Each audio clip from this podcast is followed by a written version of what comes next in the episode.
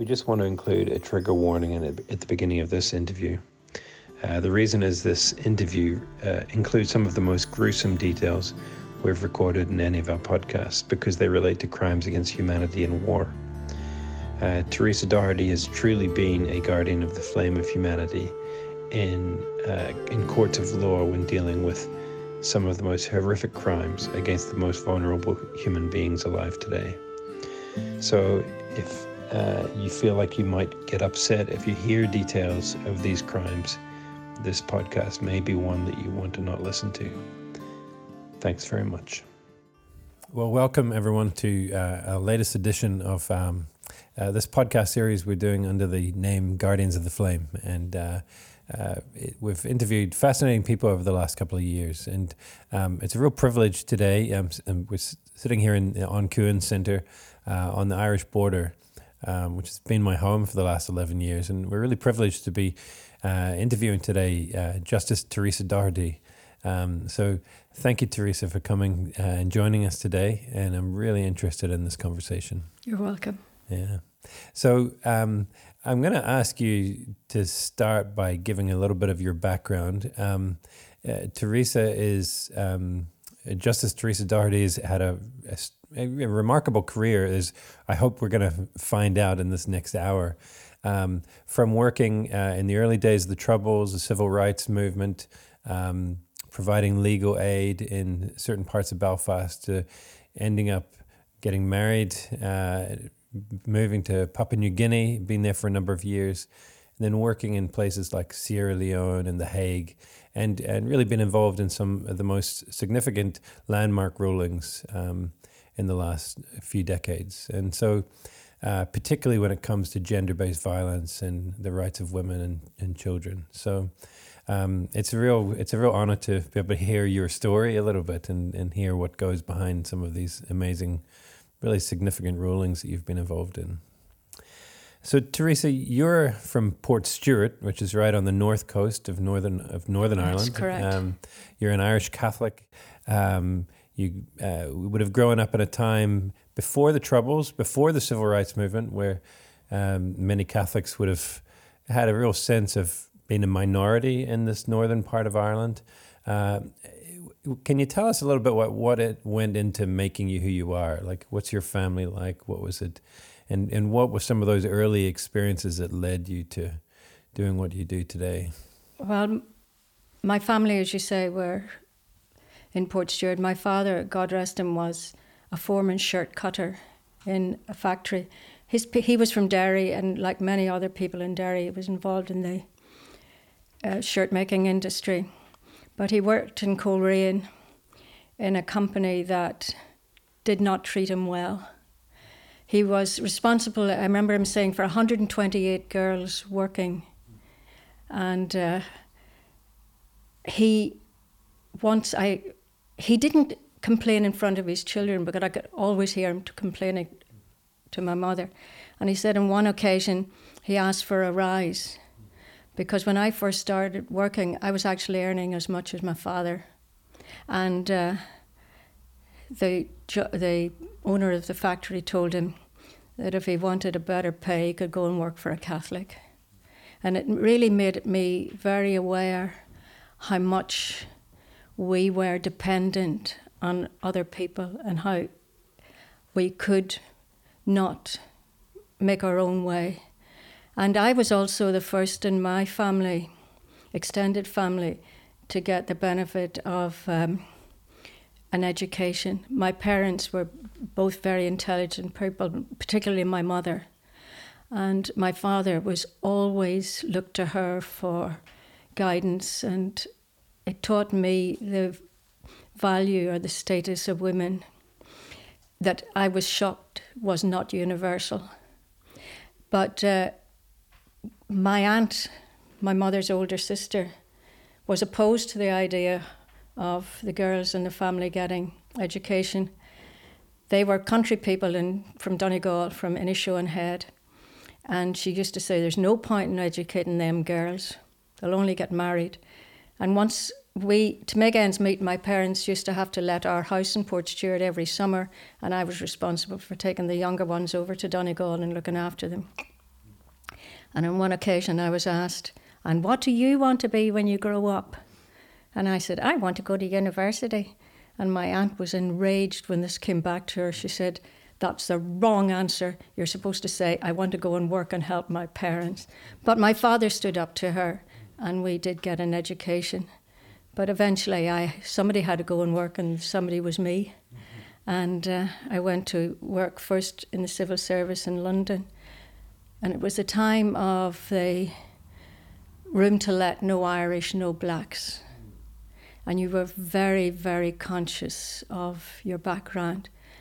And being a northerner, the southerners weren't that anxious to know us northerners, even though we were Donegal. And um, I was conscious of that discrimination. So, right through from early childhood, we were very conscious of discrimination, both uh, towards women and um, towards minorities. But I uh, also went as a volunteer to Zambia after a few years in in uh, in London. And it was there I realised I wasn't too old to go to university. I always wanted to be a doctor, actually, nothing to do with law. My mother laughed. That was her way of getting out of embarrassing situations. But uh, I decided I would do law and I came back. Okay, so you came back and then that was to Queen's University That and that would have been the early yes. 70s? That was the early 70s. So can you sketch a little bit then of um, maybe those years especially and then we can go into what you've subsequently d- done? Mm. Uh, well, um, on the way back, I travelled th- through parts of East Africa, and uh, I was on a. Pl- I had a very bad um, incident in the Sudan. I was glad to get out, and uh, I was on a plane, and I couldn't reach the luggage rack, and this fella helped me put my luggage up, and I also had trouble with um, the travellers' checks I had were all sterling early only. So this fella offered me some, helped me, gave me some money. The first thing I did was to send it back to him, but we ended up meeting up again and getting married. so I still can't reach luggage racks, by the way. But um, I, as you say, I was in at Queen's in the law faculty. I was one of the oldest students there. We were dealing, it was the worst years of the Troubles, 1970 onwards. And we were doing things like uh, legal aid clinics in uh, Ballymurphy and Turf Lodge. Just and- to kind of, for those listening, um, so that would be in Belfast? That was Ballymurphy and Turf Lodge, and that would be kind of West Belfast. Correct. Yeah, kind of uh, mainly completely uh, Catholic nationalist area. C- uh, It was a nationalist area. Mm. But I was also part of the. S- I joined NICRA, as it was called, Northern Ireland Civil Rights Association, and I was very fortunate to meet John Hume. I mean, I was just a wee person at the back Mm. when he was there. But he was a very inspiring person, and like my father, he was from Derry, so there was that connection. Uh, the Dohertys are D- Mm. Derry and John, Sean. John Hume ended up becoming a Nobel Peace Prize winner, and Correct. really the one of the political leaders in this country that was most most significant, really, in ushering us into a place of peace here. It was. And one of his tenets, and it's always been one of mine, is violence got Ireland nowhere. We achieved more, like for Daniel O'Connell, John Hume, through negotiation and talking than we did through violence. Violence often set us back. So I was a, a big believer in that violence does not achieve. And despite the fact I was involved in other civil wars, I still feel very strongly that that's the way it should be. Talk doesn't cost lives. So I was in the civil um, rights movement in Turf Lodge, and one of the things I experienced in the school that we um, were holding the legal aid clinics was uh, coming up to Christmas.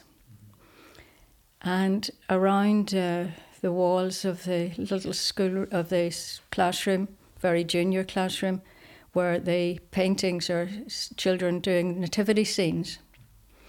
And you had Mary, Joseph, and the wean in the middle. And you had cows and things that veterinary science has never seen. but every single one of those pictures had a soldier with a gun. Every single one. And also, a lot of them had helicopters rather than angels.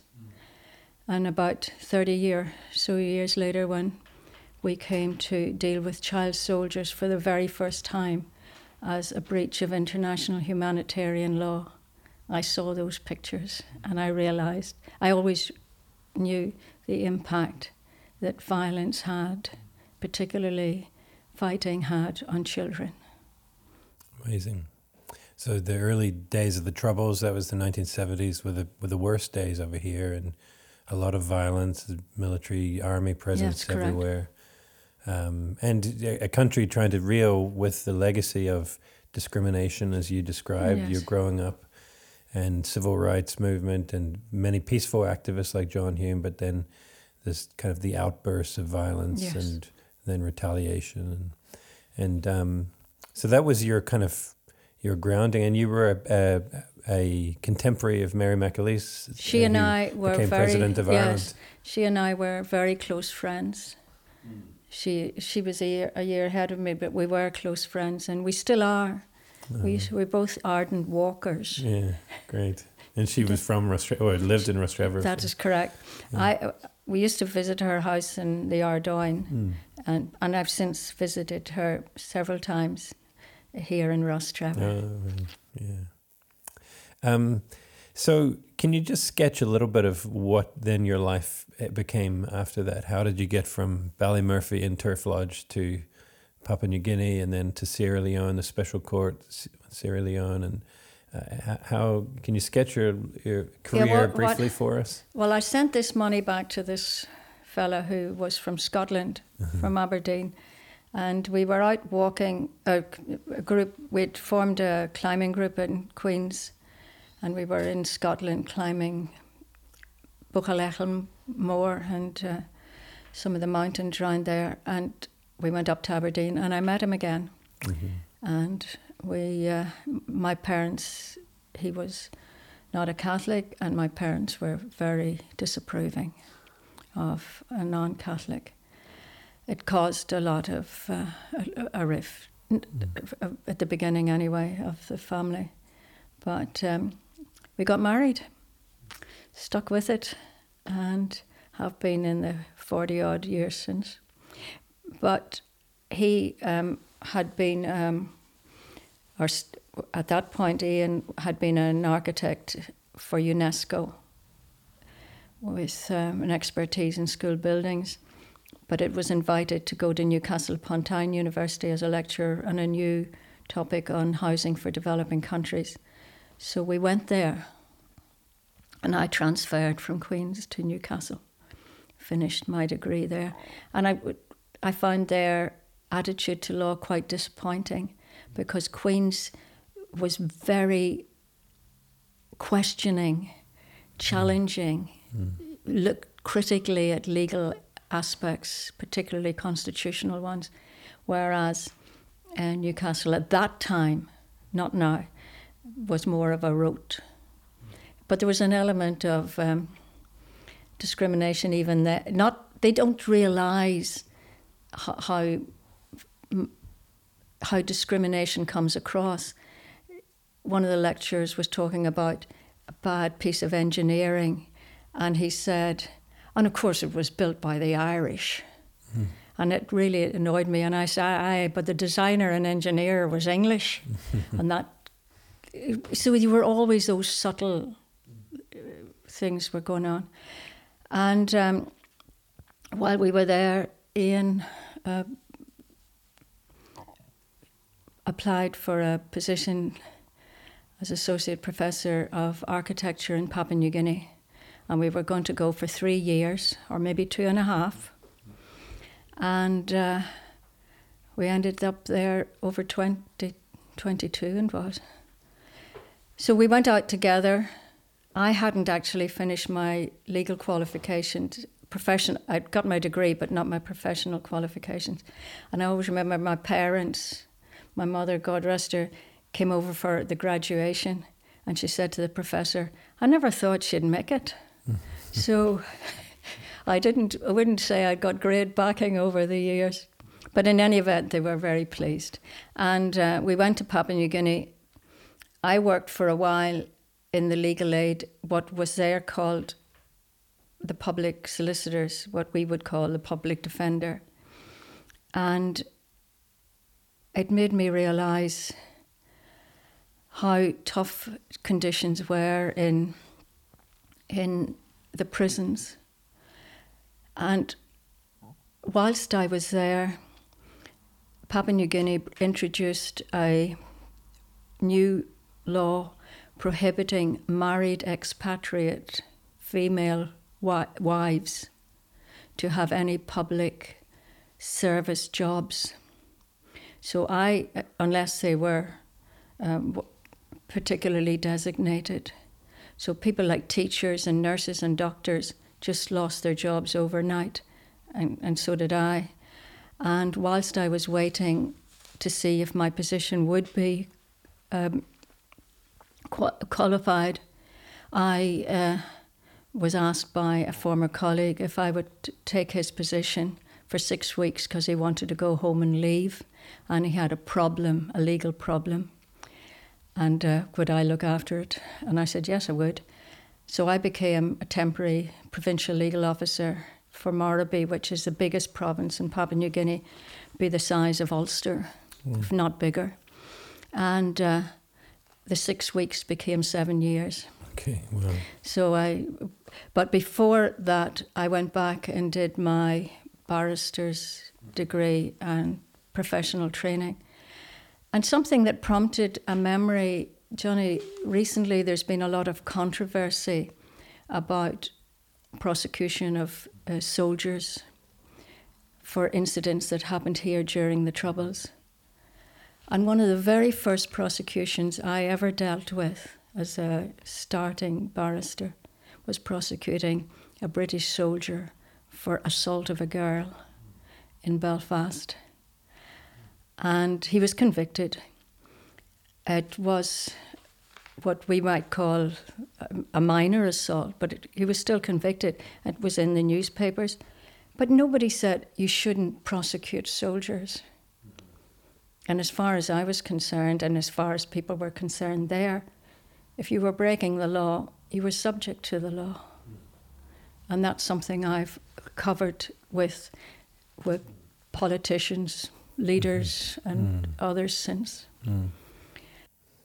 And then you're Papua New Guinea, and then was Bougainville the there was a civil war. Well, what happened was I was in this position. I did a lot of, uh, although I was an advisor to a government and I was drafting legislation and dealing with taxation, and we were doing a lot of mitigating against environmental impact because they were burnt, cutting a lot of trees. Malayan, Malaysian uh, timber companies were coming in. I was trying to uh, enforce the environmental laws there to avoid it. Um, and other things, but I still did a lot of legal aid. And I learned then what I had also learned in Zambia as a volunteer that once you're in prison, how isolated you are. Because I used to go out to the prison through um, a religious thing associated with the church. I was asked by one of the officers, said, a young lad who was a member of a family that I knew well in Zambia, they were actually what we would now call Zimbabweans. And he talked to me and he said he wanted toothpaste. And I realized just how isolated people are in prison. And I also realized very early on how people can be oppressed because they don't know. And that's, I, for, I really learned that in, obviously in, at home as a child because if a brown envelope with typewriting came in, there was almost a panic attack on the part of my mother because it was something official. But uh, in Ballymurphy as well. And um, I was in court one day, and the magistrate said to me, Miss Doherty, there's a woman out in the prison. and she's been convicted by the village court, and uh, I think she should. I don't think she should be there. And I didn't know what to do because I'd never come across a village court or been out to a prison as a lawyer. And I sort of ended up not doing very much. The next couple of days later, he said to me, Have you been out to see that woman yet? And uh, I said, No, I don't have any instructions. But he said, Well, get out to that prison and get some. So out I went, and this woman was in, she was in such a catonic state she couldn't speak anymore. Her child had been hit by another child in their village, a very remote village up in the mountains. The village court decided they would have a court hearing about it. It seems that nobody told her. She didn't turn up in court with the child. The two children, like children are everywhere, had sorted themselves out. Mm. She didn't turn up at this hearing. The village court said she was in what in Pidgin was called a bikhet, in contempt immediately fined her in her app it, to a fine of the maximum, in default six months imprisonment, and she and the two smallest children were put on a plane, and she was in prison within hours, mm. and she didn't know anything. She was completely she couldn't talk to anybody. In fact, she was more or less dumb from. So I um, got her appeal. I got her out. I got we got in touch with the family. They came and collected her. She never spoke to me once, but it made me realize how powerful people who have a little education, little understanding, but a position of power can be oppressive. And I found then I was going back into those prisons regularly and checking, particularly as a judge. I went in prisons all the time, checked. And quite often I would have, the, you know, we Irish say the hand of God. Mm. I'd have this sudden urge, I think I'll go down and do a prison, a cell inspection at the, mm. at the police station. And that's where I always found some of the worst mm. abuses. Um, so I got known for that sort of thing. Mm. And so did Ian, because he would have to get up in the middle of the blooming night and drive me to the police station. or, but uh, they, um, so I got that reputation, although it wasn't my proper job. Um, coming into prisons later, you know, the things you find. I remember a woman who was serving six months again from a village court because she talked cross to her husband. And I thought, my God, if we were all up for being talking cross to our husbands, would the place would be packed. but Papua New Guinea, like virtually any country I know, there are very few women in prison in comparison to the number of men. Mm. So um, that was where I how I came to be in Papua New Guinea. I went there as uh, the the wife of the main the main uh, job holder. Um, after a while, my name had been put forward to be a more to be, to be um, in a judicial position the fundamentalists in the and um, the culture there,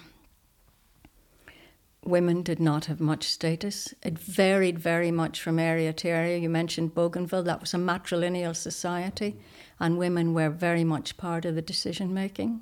Okay. But not in areas particularly like the Highlands, where they had the Melanesian big man system which reminded me a, a way of the old Irish clan system where you didn't have hereditary chiefs. Um, you had to earn your position. Um, the Polynesian um, people in other parts of the South Pacific and over in the um, Papuan side did have hereditary chieftainship. So there was a big va- variation in those cultures and the, the understanding patrilineal and matrilineal societies. And uh, Bougainville, can you just briefly tell us about that and, and Yes. what the significance of that in your own career? And Yeah, well, it, I'd have to go back a step. I got appointed as the equivalent of a district court judge here as um, provincial um, as a, a senior magistrate, and I was also the the senior police appeals adjudicator, the senior land magistrate, and I was the first woman in any of those positions. And it involved a lot of work and I was responsible for an area which would be bigger than all of Ireland. And I because of work through prisons and other things I realized how many people were sitting in prison badly. Bad administration is one of the causes of breaches of human rights more than deliberate I learned that time and time again the magistrate who forgot to sign in the the warrants. I found warrants sitting on people's desks while the people, the body was in the prison, but the paper wasn't, and they would sit there. Or uh, another place where I went, where I went out to the prison. An older man who needed an interpreter came. The younger man was interpreting for him, and as the younger man left, he said. Judge, when will my case be on? And I said, What's your name? He gave me a name. I thought, I don't remember ever hearing that name. And I uh, came back and I said to the clerk, Have we got a file for X? And she said, Oh, yeah, I think it's in the cupboard. I said, Well, get it out of the cupboard and get it on the list. And I said, Then, okay, I'm going to have to check the whole lot. So I told the prison to bring all the remandees in and um, worked through all the. Ian had agreed to we would go for lunch, so Ian suddenly found himself sitting with five or six unconvicted prisoners in the back row. But we, that was constant better administration, better administration. I could talk for an hour and a half on examples. So I became a first provincial um, senior magistrate. As I said, I was responsible for a very big area. I went into some of those areas and they hadn't had court for maybe eight or nine or ten years. So the backlog was very, very strong. And a year after that, the Chief Justice. People were sitting in prison waiting for their Correct. court case. So, Yeah, I mean, they may be innocent, but. Or, That's or- correct. Yeah. I always remember one where the man had escaped from prison while waiting. Uh, he came, he was recaptured. He got six months from a junior magistrate. And I said, Well, why did you, what, what was it? just-" He said, Well, they hadn't fed me for three days, so I went home. and I thought, Well, that's a very good reason. but uh, so I squashed that conviction. So uh, I went from that to being. Um, being appointed a judge. And I, I had, there was no other women judges. I was one of 17, 16 males and myself. I was the first uh, woman judge in the entire South Pacific region. So I would be invited to places like Samoa and Fiji to talk about women's status and domestic violence in particular. And I did a lot of court cases. Papua New Guinea had a very high rape rate. In fact, one man said, wrote to the Chief Justice and said, I don't want that Judge Doherty doing my rape case. She takes rape very personally. But after um, being in that particular area, we were in for 16 years. I was transferred to an area called uh, uh, East New Britain, the Rabaul, and that circuit included Bougainville, which you asked about. Now, Bougainville, as I said already, was a matrilineal society. It had one of the biggest copper mines, I think the second biggest copper mine it might have been in the world was in that area. Traditionally, rights over land went through the female line. The women didn't necessarily own it, but that rights over the land passed through the female line. And the what women had a certain say in the use of land and what, how it would be um, divided. Um, also, the use of rocks and sea and fishing rights and collecting. There, when it came to the next generation that were entitled, would have been entitled through their mother's line for land, the agreement for the mining between the Australians pre independence of Papua New Guinea had been signed with the men, not with the women. The women weren't consulted. The Australians were fairly um, macho in those days. Changed dramatically since, but in those days they were. When it came to the next generation, the money went down the male line. And the people that would have been traditionally entitled started complaining about their rights. The complaints then escalated as it they became more aware that the mining had caused a lot of degradation of the land, spills, and um, that type of thing. The, the arguments escalated and escalated and Bougainville was a way out and a different time zone to the rest of Papua New Guinea. So where in most of Papua New Guinea it would be getting dark at about 6.30, it was getting dark at maybe 4.30 or 5 there, and they wanted a change because they couldn't run things. They were also spending a lot of money paying for civil servants who would be coming maybe from the Papuan side or the Highlands. And when they came to having annual leave, it was very expensive. Bougainville were very well educated people, very intelligent, and prided themselves, they said, on being the darkest people in the world. they took great, quite rightly too, because they were very handsome people, uh, but very dark skinned and the arguments escalated, got tied into the wanting independence. Fighting started. The army um, was sent in to suppress it, were very oppressive. And um, rape in particular escalated. Rape is, used never to be acknowledged that it was a fact of war but we know now. We've always known it is, but just wasn't ever acknowledged. And um, we were hearing horrific stories of whole villages being destroyed. And John, it's I've been in the um, troubles here in Northern Ireland. I dealt afterwards with Bougainville, and I ended up in Sierra Leone, three civil wars. You might call the troubles the troubles, but just, that's reality. And each of those was treated completely differently by its own government. There's no consistency in a government approach to its domestic problems when it comes to fighting within its territory. And it was noticeable that the um, Papua New Guinea government sent the army in the army was vicious. There's no point in pretending it wasn't. The fighting was oppressive, and as it um, quietened down, they started trying to reopen the courts.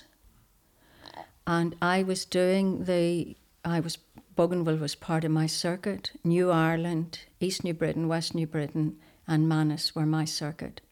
I was also on the Supreme Court but because of circuits, I would be uh, away from home five weeks in every eight. I just to come home and Ian would say, "Who, who did you say you were? Have you been around here before?" But uh, yeah, it, mm. it, was tough on him. But it, mm. and um, when I started going to Bougainville, one of the things that happened was the government did not classify the crimes there as war crimes. They did not have scheduled offences like they had in Northern Ireland, where there was a different category of crime for crimes that were related directly to the Troubles or to the um, different sides. They never declared any organization to be legal or illegal. They didn't do any of those type of things that were done, say, in Northern Ireland, in answer to the Troubles. So it was ordinary, it was an ordinary um, crimes. So I'd be dealing with arson. I remember one person in particular was charged with arson. He had burnt an entire village. Every house in it, the school, everything. And um, the what was murder was murder, whereas in fact it was something akin to. It wasn't genocide because they, there wasn't an ethnic group that was wiped out, but whole villages were being killed Mm. Mm. in this fighting. So it's the lack of scheduling or a, a crime as a war crime, but Correct. just seeing it as a just as an ordinary crime. crime, right? Mm.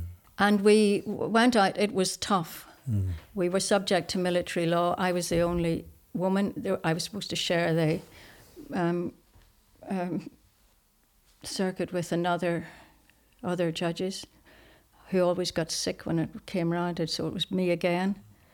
And I remember saying to one of my male colleagues, Why am I always doing Bougainville? And he said, Well, um, I have to share a toilet with the prisoners.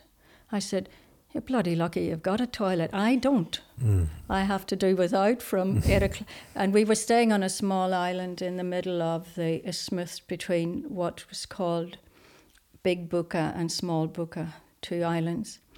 There was nothing. There was a market once a week.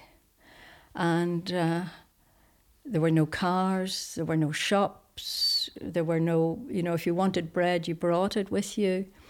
Uh, the accommodation was pretty rough.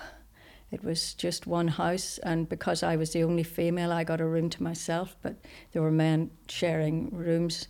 Then we had a female uh, magistrate, and she and I bunked down together. That's one of the things that you learn as often as the only woman, and particularly was women will look after each other Mm. much more. Men tend to be more competitive. That's my experience. I should say I'm not a psychologist, but that's an observation. Whereas women will care for each other. And I could tell many stories. And the other thing is the Irish will always look after each other. We are the biggest self support organisation anywhere. The Irish will always find each other and look after each other. It's amazing. I met you through Sister Anna Mary Hannon, who's a Franciscan sister that used to be part of our community here in Rostrevor. And a few years ago, she said uh, we were running a reconciliation conference, and uh, she said, "I've got this friend who is a judge, you know." And, uh, maybe she should, and she had met you in Papua New Guinea, That's and right. uh, the Irish had found each other. That's right. She was from uh, Galway, Uh-huh. um, and uh, and then I, of course hearing your story, I was amazed. But uh, yes, Yes, and- it was just to deviate slightly. We, uh, I had gone up to Aitape, which is the very top of um, Papua New Guinea. It's close to the Irian Jayan border, and uh, the accommodation was, let's say, the accommodation had got burnt down because of, um, uh, well, never mind what, but. Uh, I was staying in what was an outhouse, and the nuns came down and found me and said, "You can't stay here," and took me back to the convent. And I, each time I did that circuit, I would stay in the convent. Okay, yeah. So yes, and we had several um, Irish judges there, and they also got me to come up and lecture to village court magistrates because of this village court being so could be so oppressive, and at that point, um, Papua New Guinea had a woman judge, had had women magistrates, but no village court magistrates were women. Not until 2012, I think it was and uh, I talked. I was a fluent pidgin speaker, so the lectures were all in pidgin. But Bougainville was very, very difficult, physically difficult, and emotionally difficult. And certain cases would stand out. I remember there was one woman, women as witnesses can be very dignified. I learned that in Ballymurphy. Those women would come in and they were always properly dressed and spoke well and they had a dignity. And the Bougainvillians were the same. And she talked about her children being killed and um, she knew and what was not had not come out in the court case was how she knew it was these two men that were being charged. So I said, "And how did how did you identify these?"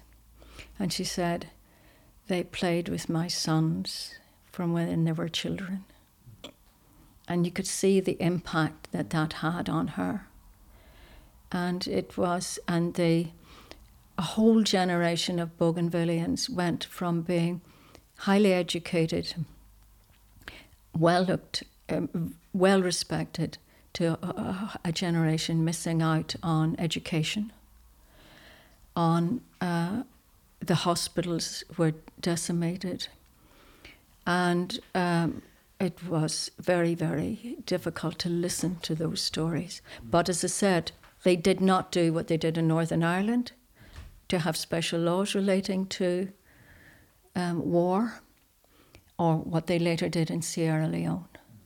So whilst I was there, because I was the only woman, by, by the way, at that point, Northern Ireland didn't have any women judges. I would have been the first. But whilst I was there, and because I um, was doing work on women's rights and trying to promote the idea that women had a status and that domestic violence was wrong, and you know the number of men that would stand in the dock having either killed their wives or beaten their wives to a pulp or and they would lean over. I remember one guy just leant over and he said, Well, it was only my wife. I thought, You're saying that to the wrong person, boyo. but uh, they would often say, Well, we paid bride price. Mm. And bride price was uh, a cultural system in parts of Papua New Guinea, not all parts, mostly the highlands. Bougainville was quite different, being matrilineal. They had quite different cultural um, rules and cultural restrictions. Um, but they, the idea that I was promoting women's status didn't always go down well. As I said, somebody wrote to the Chief Justice and said he didn't want me doing his rape case. I think he'd been reading Mills and Boon's because he used to say, he said in court, I saw the love light in her eyes as she walked past. That's before he and four others raped her, mm-hmm. but that's a mm-hmm. different story. Mm-hmm. Anyway, um, the prison visits that I did and the prison system that I did of checking prisons it was very hard. We would stand in the sun checking every single person. And uh, some of those prisons had four or five hundred men in them. I'd go out regularly. And but it became known as a system of checking people's rights. Should they be there? And uh, that system led to the Commonwealth asking me to talk on women's rights on the Convention on Elimination of All Violence Against Women, the CEDAW conventions. I do, uh, yeah, well, and and you from there ended up then being uh, moving to Sierra Leone, uh, and can you tell us then about that journey? All right, yeah. Time? What had happened was, um, whilst we were still in Rabaul, uh, Rabaul was wiped out by a volcano, two volcanoes. We lost our house and everything in it.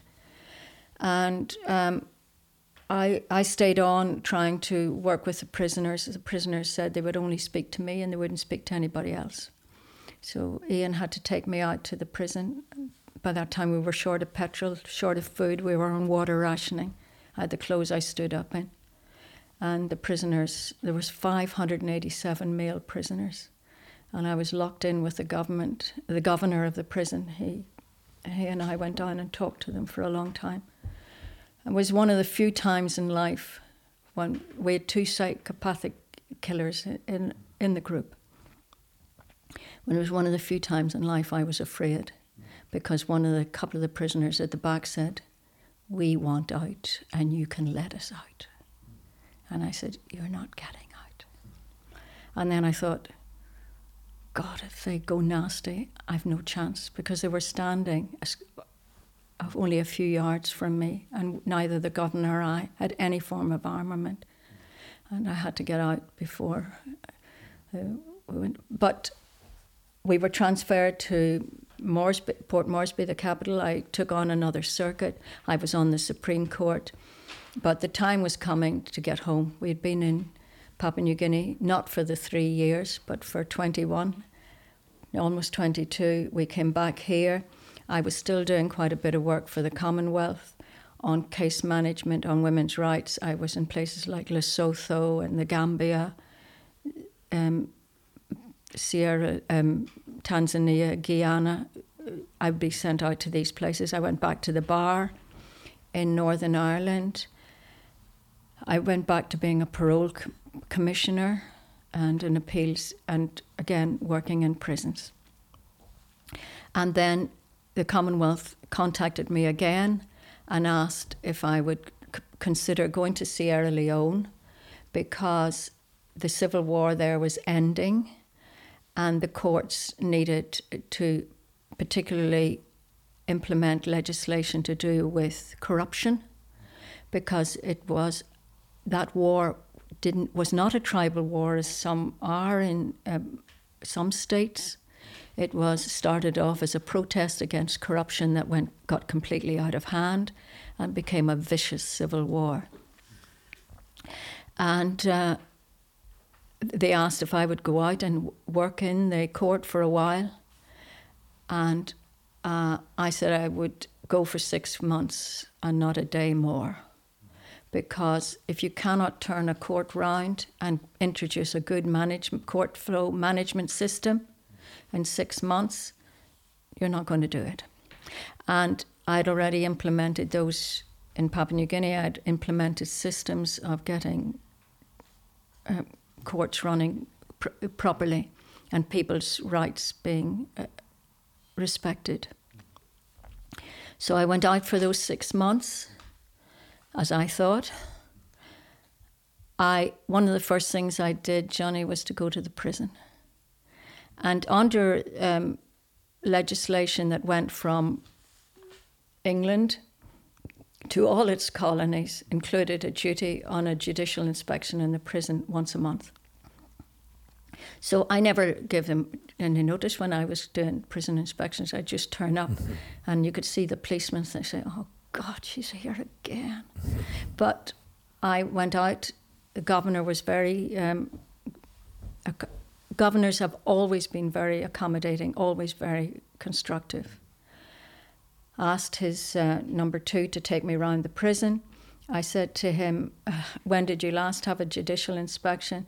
And he said, I've been here 25 years and you're the first I've seen. Mm. And among the things I found in that prison built for 350 people, over 900 prisoners in it at that point, were 14 men that had been held for four years without any warrant, without any charge, without anything. And I got that sorted out very quickly. I um, discovered that Sierra Leone court wasn't particularly interested in getting itself sorted out. There was um, a whole culture of adjournment, adjournment, adjournment. Cases would run for 15 and 20 years. Wow. And I found the same in the Gambia when I went there. And my attempts to implement new systems met with resistance. One of the first things I discovered when I went there was the notice on the front of the court saying, No women may enter these premises wearing trousers. And I thought, well, we'll see about this. And we did see about that, that changed. But the other thing was all the judges, all the magistrates were addressed as if they were men. And I said, Look, I'm not a man, mm. and I'm not going to be addressed as a man. And if you don't know the difference, the women are the ones with the long hair.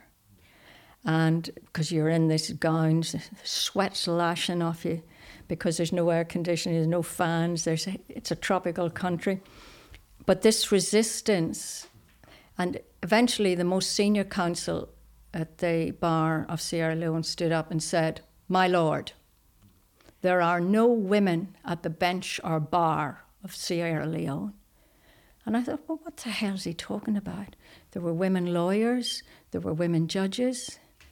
And then I realized what he was saying. Unless you are a token man, you cannot be a lawyer in Sierra Leone. And I said to him, Mr. Tijan Cole, welcome to the real world. We have women. With a bit of effort, we'll get ourselves into the 19th century. And that changed. That was one of the things that changed. And it changed a whole attitude. But I did it without any fighting. Wow. And so you were ended up being in Sierra Leone for over 10 years, is that right? And yes. What happened, the six months it got a bit extended.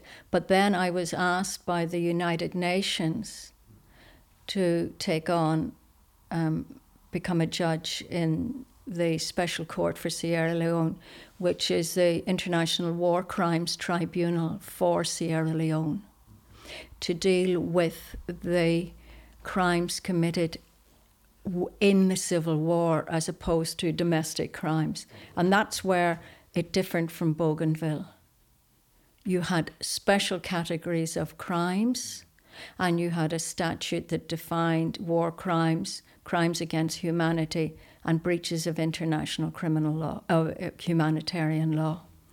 So Sierra Leone, uh, I was elected the first president of presiding judge of our tribe court. There were two courts, one dealing with the bigger group of rebels and a group that were called themselves the Civil Defence Force, which were a group of what were traditional warriors, traditional hunters, who, who had been coalesced into a defence group, and um, like they also went off the rails when it came to punishment of rebels.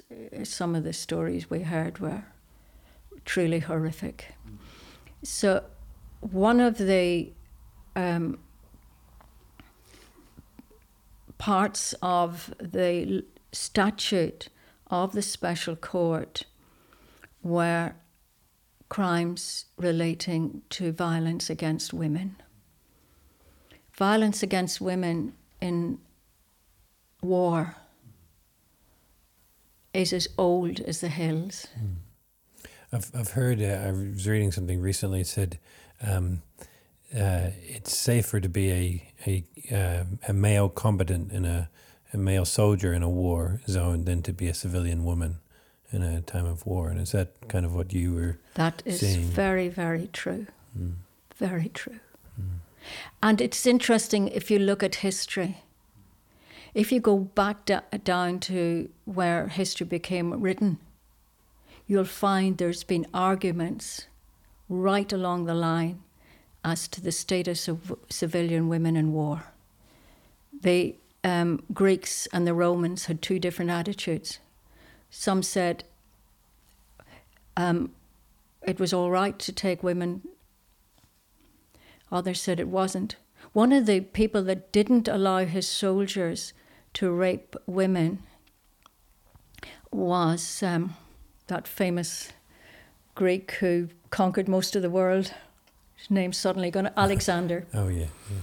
He didn't allow his his soldiers to do that, whereas Kublai Khan allowed it. It was the concept was property. They were looting, and often soldiers were paid by looting, and looting included. Did it include the women? Were they the property of the man? Yes, they were the property of either their father or their husband. So they were a property right. And uh, writers such as Kelly Askin and um, Roy Porter use the terminology they were the spoils of war. Another country that forbade attacks on women in war was Ireland. Ireland was the first European country to introduce written registration prohibiting attacks on women during fighting. Because up until then, women had fought. And uh, Kyn-Artham and the, the law was, uh, I think it was 684. And that law spread throughout Ireland and into Scotland. And that's the oldest hum- European law, written law, uh, dealing with the rights of women and the status of women in conflict. And so you were involved in um, landmark rulings, really, the first of their kind, um, related to, am I right, forced marriage, uh, child slavery, um, Sexual, sexual slave. slavery, and also the first ruling against a sitting head of state. That was very interesting because up until then, the last sitting head of state that had been tried was a general in Nuremberg. Interestingly enough, it was well known that rape in the Second World War was rampant on both sides, particularly when the Russians came through into Germany. There's a Russian um, statue on the outskirts of Berlin to the unknown soldier, locally known as to the unknown rapist. But it was they were never dealt with in in places like Nuremberg.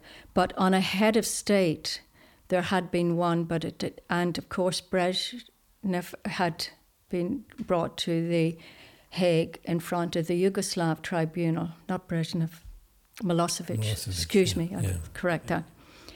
And uh, but he died prior to um, the finalisation of his case. But yes, we had the first real standing on crimes. The first case dealing with sexual violence and conflict was actually in Rwanda before an outstanding judge called Navi Pillay. She became, she was from South Africa, and she became later the um, uh, Human Rights Commissioner. She was a, a mar- still is a marvelous lady. I would often go and moan and groan to her when things were getting rough, but she um, was listening to evidence. A woman telling about the gang rape of her young child and herself and intervened and said, Well, why has rape not been charged? And they then, prosecutor amended that, and um, uh, rape then became recognised as a crime against humanity and possibly a war crime. That was Rwanda. But the main one, the most, a lot of them came out of our court. We didn't deal with forced pregnancy, but we dealt with sexual slavery and forced marriage and um, conscription, recruitment, and use of child soldiers. Because child soldiers were some of the most vicious killers among the, in the, among the rebel groups. And the reason for that was they would be abducted, they'd be drugged, they would cut their faces and rub in drugs. And in the words of one young lad who gave evidence, he said, I went crazy, my eyes went red. And then they'd send him back to their village to kill their fellow villagers so that they could not be reconciled later. So the use of child soldiers, and I remembered Ballymurphy and the impact, but to deal with this the sexual slavery, the things we heard, Johnny, I couldn't repeat some of them. They were so vicious. The women were abducted, often the younger younger women. And one of the things that really, I wouldn't say shocked me, but sticks in my mind is the attitude, the attitude of entitlement. I, I, in Papua New Guinea, once we had a some young lads, young men, charged with the gang rape of a girl. She was only 12. She'd been working in her family's field. And somewhere along the line, it was said, Well, why did you attack this girl and rape her? And he just went, shrugged his shoulders like that and said, because she was there. The, the whole concept that the woman was there and they were entitled. But this young girl was giving graphic evidence of being abducted and gang raped, and they had also got other girls at the same time when they attacked the particular households. And she said, and my sister said that if they capture you, they've got a right to rape you. And it was the use of the word right. That concept that I'm entitled to do it. And the acquiescence almost of some of those women. I've been captured and therefore they will do it. But um, the women that were captured fell into two groups roughly. There were those who, um, particularly the rebel leaders, would take a fancy to, and they would become the exclusive right of that man. And no other soldiers were allowed to touch those women. And they were called married. Now, the term marriage and, say, sexual intercourse became interlinked because there was so, quite often no word in a local language for um, the concept of rape. Um, so that group were the exclusive property, because it was a property right, that's the way they saw it, of one male, be a senior male or a junior one. The senior males they would often have uh, children in particular would look do the washing and feeding and so on. The ones that further down the ranks, the wife would have to do everything, cook, um, have children. One woman had triplets during the forced march into Freetown. She gave birth to these triplets. Uh, it's a terrible listening to it. But the women that weren't the exclusive property of uh, one soldier were open to anyone. And they could be, I remember one woman describing maybe 14 or 15 men in one night, seven nights a week. Uh, or a man describing how his niece was raped until she died and then they threw her body in a pit. But there was clearly a distinction between the two groups, and that description, to my mind, was a legal, but also a physical, because they described quite different suffering.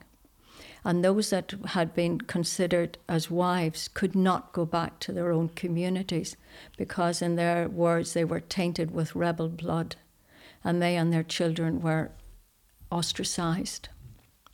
Others could. So their suffering was different. There was a mental anguish of being forced into a marital relationship that they didn't want to have.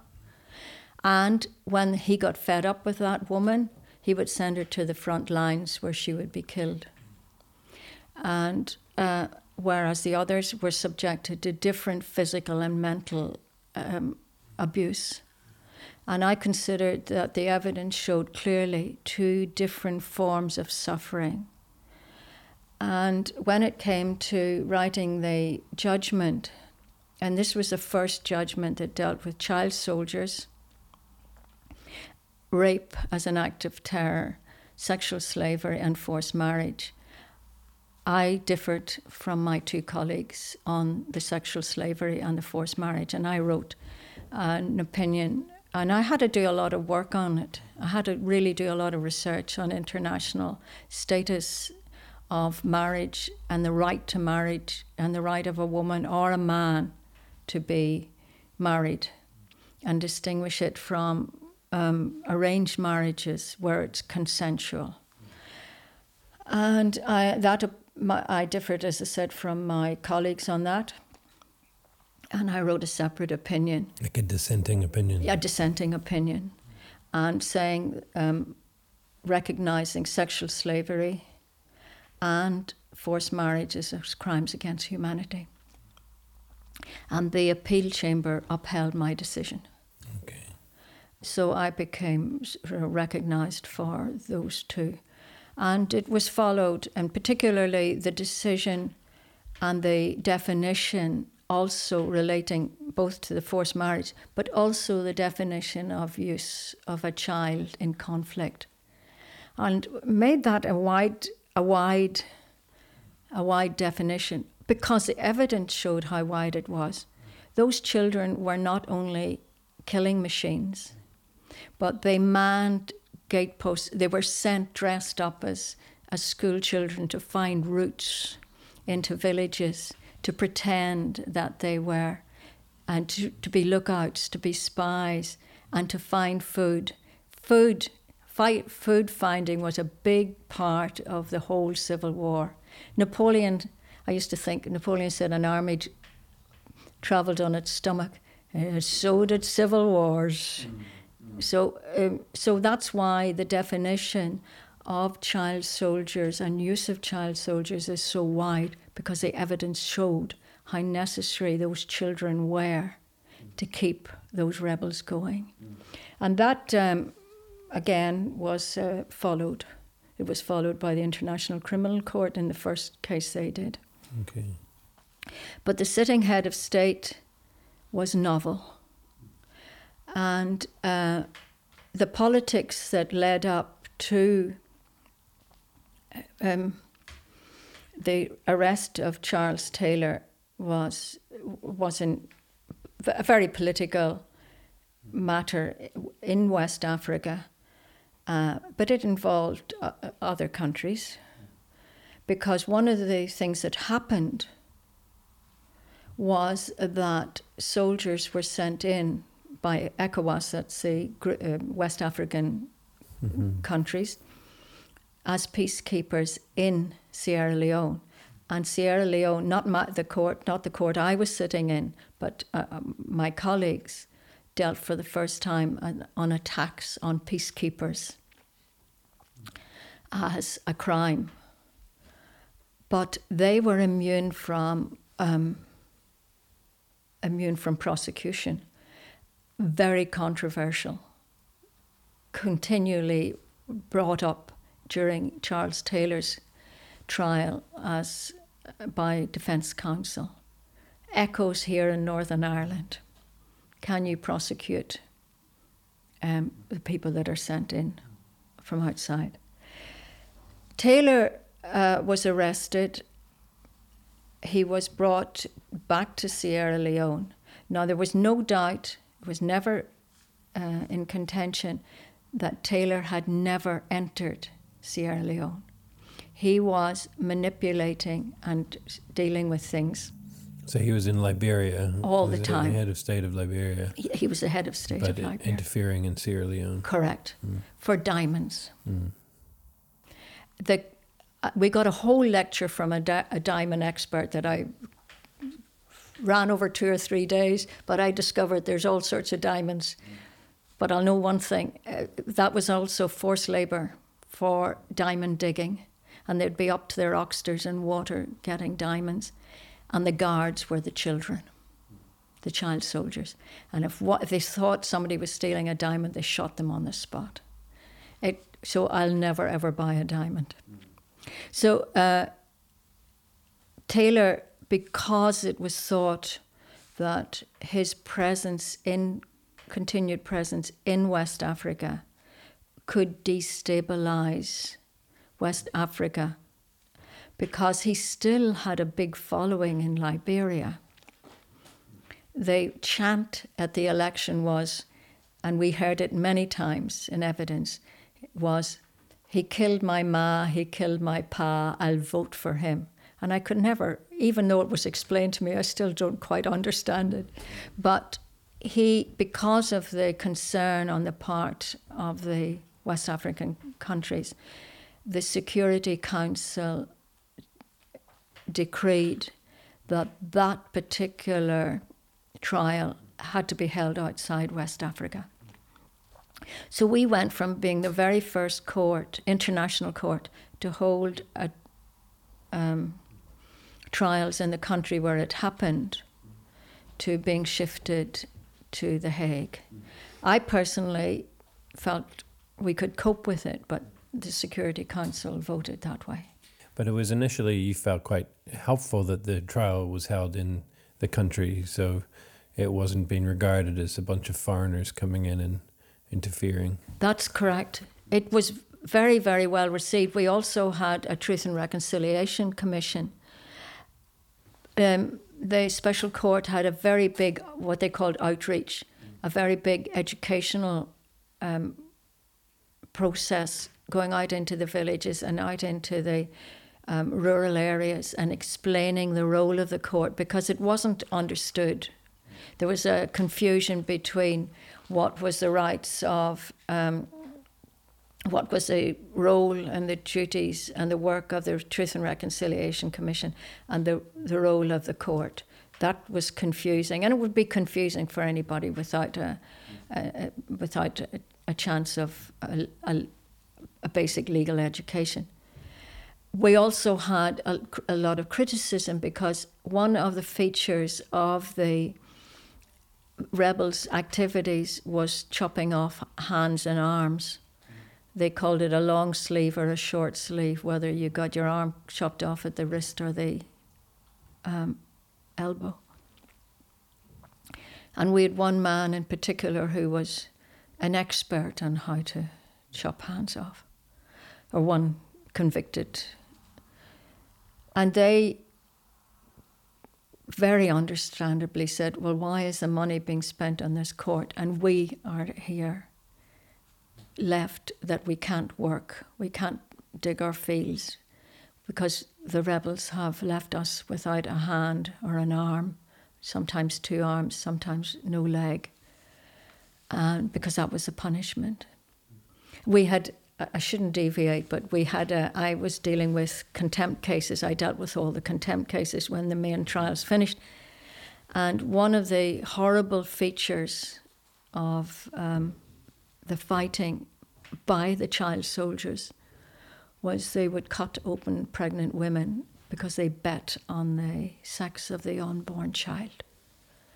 And one of the convicted people said, I didn't cut open any women but he was the expert on how to chop arms off. So we heard some truly gruesome things. Horrible. But we dealt with Taylor. He put up a very strong defense. He was well represented. There was a lot of quibbling about his, initially, about his um, defense counsel. He had a very highly respected um, Karim Khan, and then uh, he sacked him. Uh, that's between the two of them. We couldn't be a party to that. We don't know the ins and outs of it. But then it was taken over by another counsel, and that trial ran on. He did challenge the fact that he was a sitting head of state, and therefore he was immune from any form of prosecution. And another um, first ruling by the Special Court for Sierra Leone is that there is no amnesty and no immunity from for prosecutions for war crimes and crimes against humanity. So the, it's one of the smaller or less known international court, but we have made quite a lot hugely of hugely significant judgments. Yes, wow. it's it's amazing and remarkable to hear. Um, your involvement in in those truly uh, landmark decisions. Mm. Um, so you've you're detailing just sketching some of the worst atrocities, gender-based violence, which is so rampant um, around the world, particularly in areas of conflict. Um, uh, I wonder, you know, um, just what are your reflections when we look at justice and and a society that is truly reconciled, you know, and we, uh, where does justice fit into it? So I guess a definition we use sometimes, uh, John Paul Lederach talks about reconciliation as justice, uh, mercy, truth, and peace coming together. And you kind of need all of them. Um, it's not one or the other. Um, what's your reflection on the role of justice in a in a in bringing reconciliation, and is justice always retributive? Can it be restorative? Uh, you know, or should it be restorative? Or uh, there's big questions, I guess. I, th- I th- think it is an important aspect of reconciliation. I can remember one woman who gave awful graphic evidence about the gang rape of her three daughters and herself. And at the end, um, when she'd finished, um, she said to me, um, Can I say something else? And lawyers hate a witness who says, because they think, God, what's she going to come out? And she said, I want to thank you for listening to my story. Mm. And that she felt better that people heard what she said. And that came through quite often, that need to speak out. One of the reasons we didn't have gender based violence in previous war crimes hearings was they said, oh, women don't want to relive that, they don't want to talk about it. Uh, um, and they'd be ostracized by their families if it comes out. But that was never my experience. They wanted to talk. They wanted it known. Yes, of course, some of them wanted to forget it. But one of the things, again, I'm deviating slightly, but it maybe will help explain something.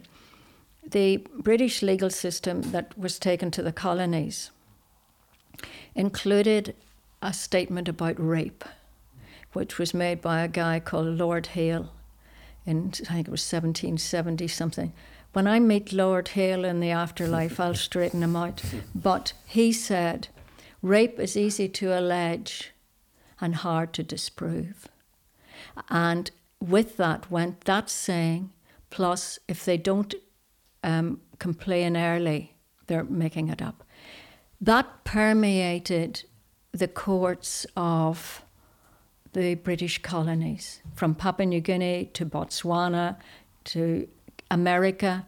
America was the first to try and underline it. But that concept about women being unreliable as witnesses and not, it didn't really happen came as part of a belief system that condoned a lot of gender based violence. Plus, in places like Papua New Guinea, where they said, well, I've got a right to hit her, I paid bride price, that type of thing. So when it came to when it comes to justice and reconciliation, one of the mistakes I think that was made here, and it was also acknowledged to have been made in Bougainville, was a failure to involve women in the reconciliation and peacekeeping. The person in charge of the decommissioning in Sierra Leone was Irish, been in the Irish Army, and had worked in Cambodia. And he said his one regret was it didn't involve the women more in the peacekeeping, in the peace process. Because at the end of the day, it's the women that will have to implement it back home. So do justice, and I think the justice is necessary. All right, our court was uh, an expensive court by West African standards, but it gave people a chance to hear, it gave people a chance to speak. And the fact that our, they had the outreach that went out into the villages, went out into the schools, went out into the churches, and talked to people contributed very widely to their its acceptance. Yes, the amputees justifiably said, What about us? What about money being spent on us? And that is part of the victim's plea. We don't need just seeing people put in jail, we need to be looked after too. So, do they go together? I think they're necessary. I accept that quite often maybe the justice bit is can be expensive by standards of the ordinary person in the street. But certainly listening to people in Bougainville and listening to people in Sierra Leone, it came across very clearly how they wanted what they suffered to be made known. Mm. Um, it kind of, in some ways, feels off um, subject um, as we're coming to the end of the interview. Um, there's so much fascinating um, kind of stories that you've got and lessons we can learn from the path that you've journeyed. But uh, the part of the theme of our podcast is is the role that at times religion can play in exacerbating conflict, in creating a toxic environment, and creating us and them. Um, religion was part of our conflict over here. Uh, it was part of it. It's not all about religion. sometimes people say it is. It's often it's just used. But just I wonder if there's some concluding reflections you have, having grown up as a as a Catholic, where Catholics didn't have the same rights as Protestants. Uh, Catholic women didn't have the same rights, um, and you know you've seen so you've seen where religion is part of a conflict in a society, and um, and as you've traveled the world, I'm sure you've seen it as uh, elsewhere. Um, what how do you what some reflections on faith and and religion and its either toxic nature or can it be something that you've seen uh, restorative or constructive? I don't feel, I've never felt that Northern Ireland was re- a religious. Mm. And I feel it's wrong mm. to classify it as a religious mm. war. It wasn't. You've got to see it as history. The Catholics and the Nationalists were the old Irish that were here. And the Ulster Scots were the people that were given the land of the Irish um, after the nine years the nine years war in in Ulster. And they did those two groups acted differently to the groups that were the English who settled in parts of more southern parts of Ireland, where they intermarried. And as the old saying was, it became more Irish than the Irish themselves. That didn't happen in Northern Ireland. That division was almost rigid. And quite frankly, I think it's because we were all Celts. and one lot was as Thran as the other. That's where I, uh, because they didn't mix.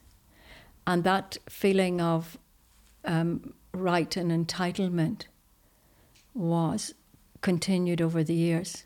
And yes, the Catholic Church was oppressive towards women.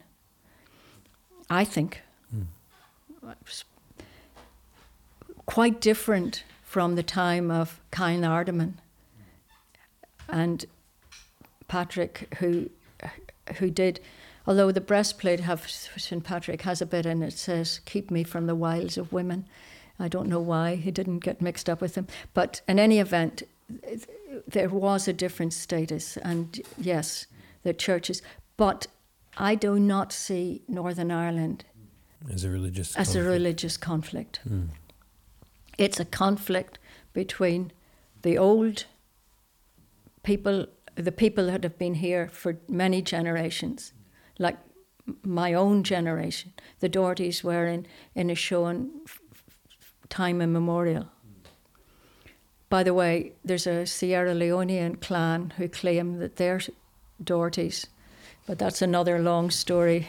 But in any event, when I went to Sierra Leone, it was a surprise to find that more than half, about 60 or 65% of the population was Muslim, and the rest were uh, Christian or, and some animists.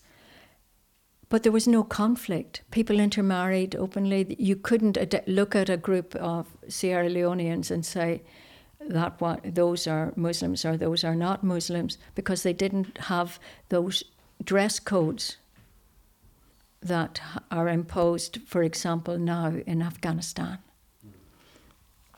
And so religion was not always to my mind, the root of conflict. It was used as a root of conflict. I have to acknowledge that in India, Pakistan, so on, it has a different history. But even there, the religious tenets did not mitigate it against violence. Yeah. yeah. yeah. I well, don't know if that answers yeah, your question. No, no, it's uh, helpful. It's helpful to kind of get that real, I think, honest and true pushback that it's easy to, to just put ascribe conflicts as, as religious things when often it's more about power and more about control and um, and ethnicity and tribalism. It and, is. Yeah. The yeah. Uh, um, Papua New Guinea was interesting when it came to religion. It had been um, the, the, Papuan side had been occupied by the English, um, British. The um, most of the New Guinea side had been occupied by Germans. So, and up at the top hadn't been occupied by anybody. So the country was divided. The um, Papuan side became what is now Methodist United Church. The New Guinea side became Lutheran, and up at the top became a mix. But the churches agreed not to um, proselytize against their against the other group. So there you do have different religions, but nobody mentions it. Mm. Well, um, Justice Teresa Doherty, it's uh, been a real privilege to talk uh, about so much of your career. We could talk more, and um, I think even your in, insights into colonial law and the, the, real negativities around that were fascinating. Um, you've touched on it a wee bit there. Um, but I think we're we're running out of time a Sorry. little bit. no, it's not your fault. I just want to thank you for. It's really uh, inspiring to to sit and hear you, um, and sit with someone who's really stood up for those who are least have have the smallest voice in society, and women and girls and children, and to hear that in a far off small conflict like Sierra Leone, you were able to make judgments that then rippled across the world as as your judgments were regarded as landmark judgments for mm-hmm. regarding to things such as sexual slavery and mm-hmm. forced marriage, child slavery, uh, and of course the prosecution of Charles Taylor. So. Um, thanks for your work. Um, thanks for coming and being with us. And uh, You're welcome. thank you so much, I hope Justice. It helps. Yeah, yeah, yeah. Brilliant. Thank you. You're welcome.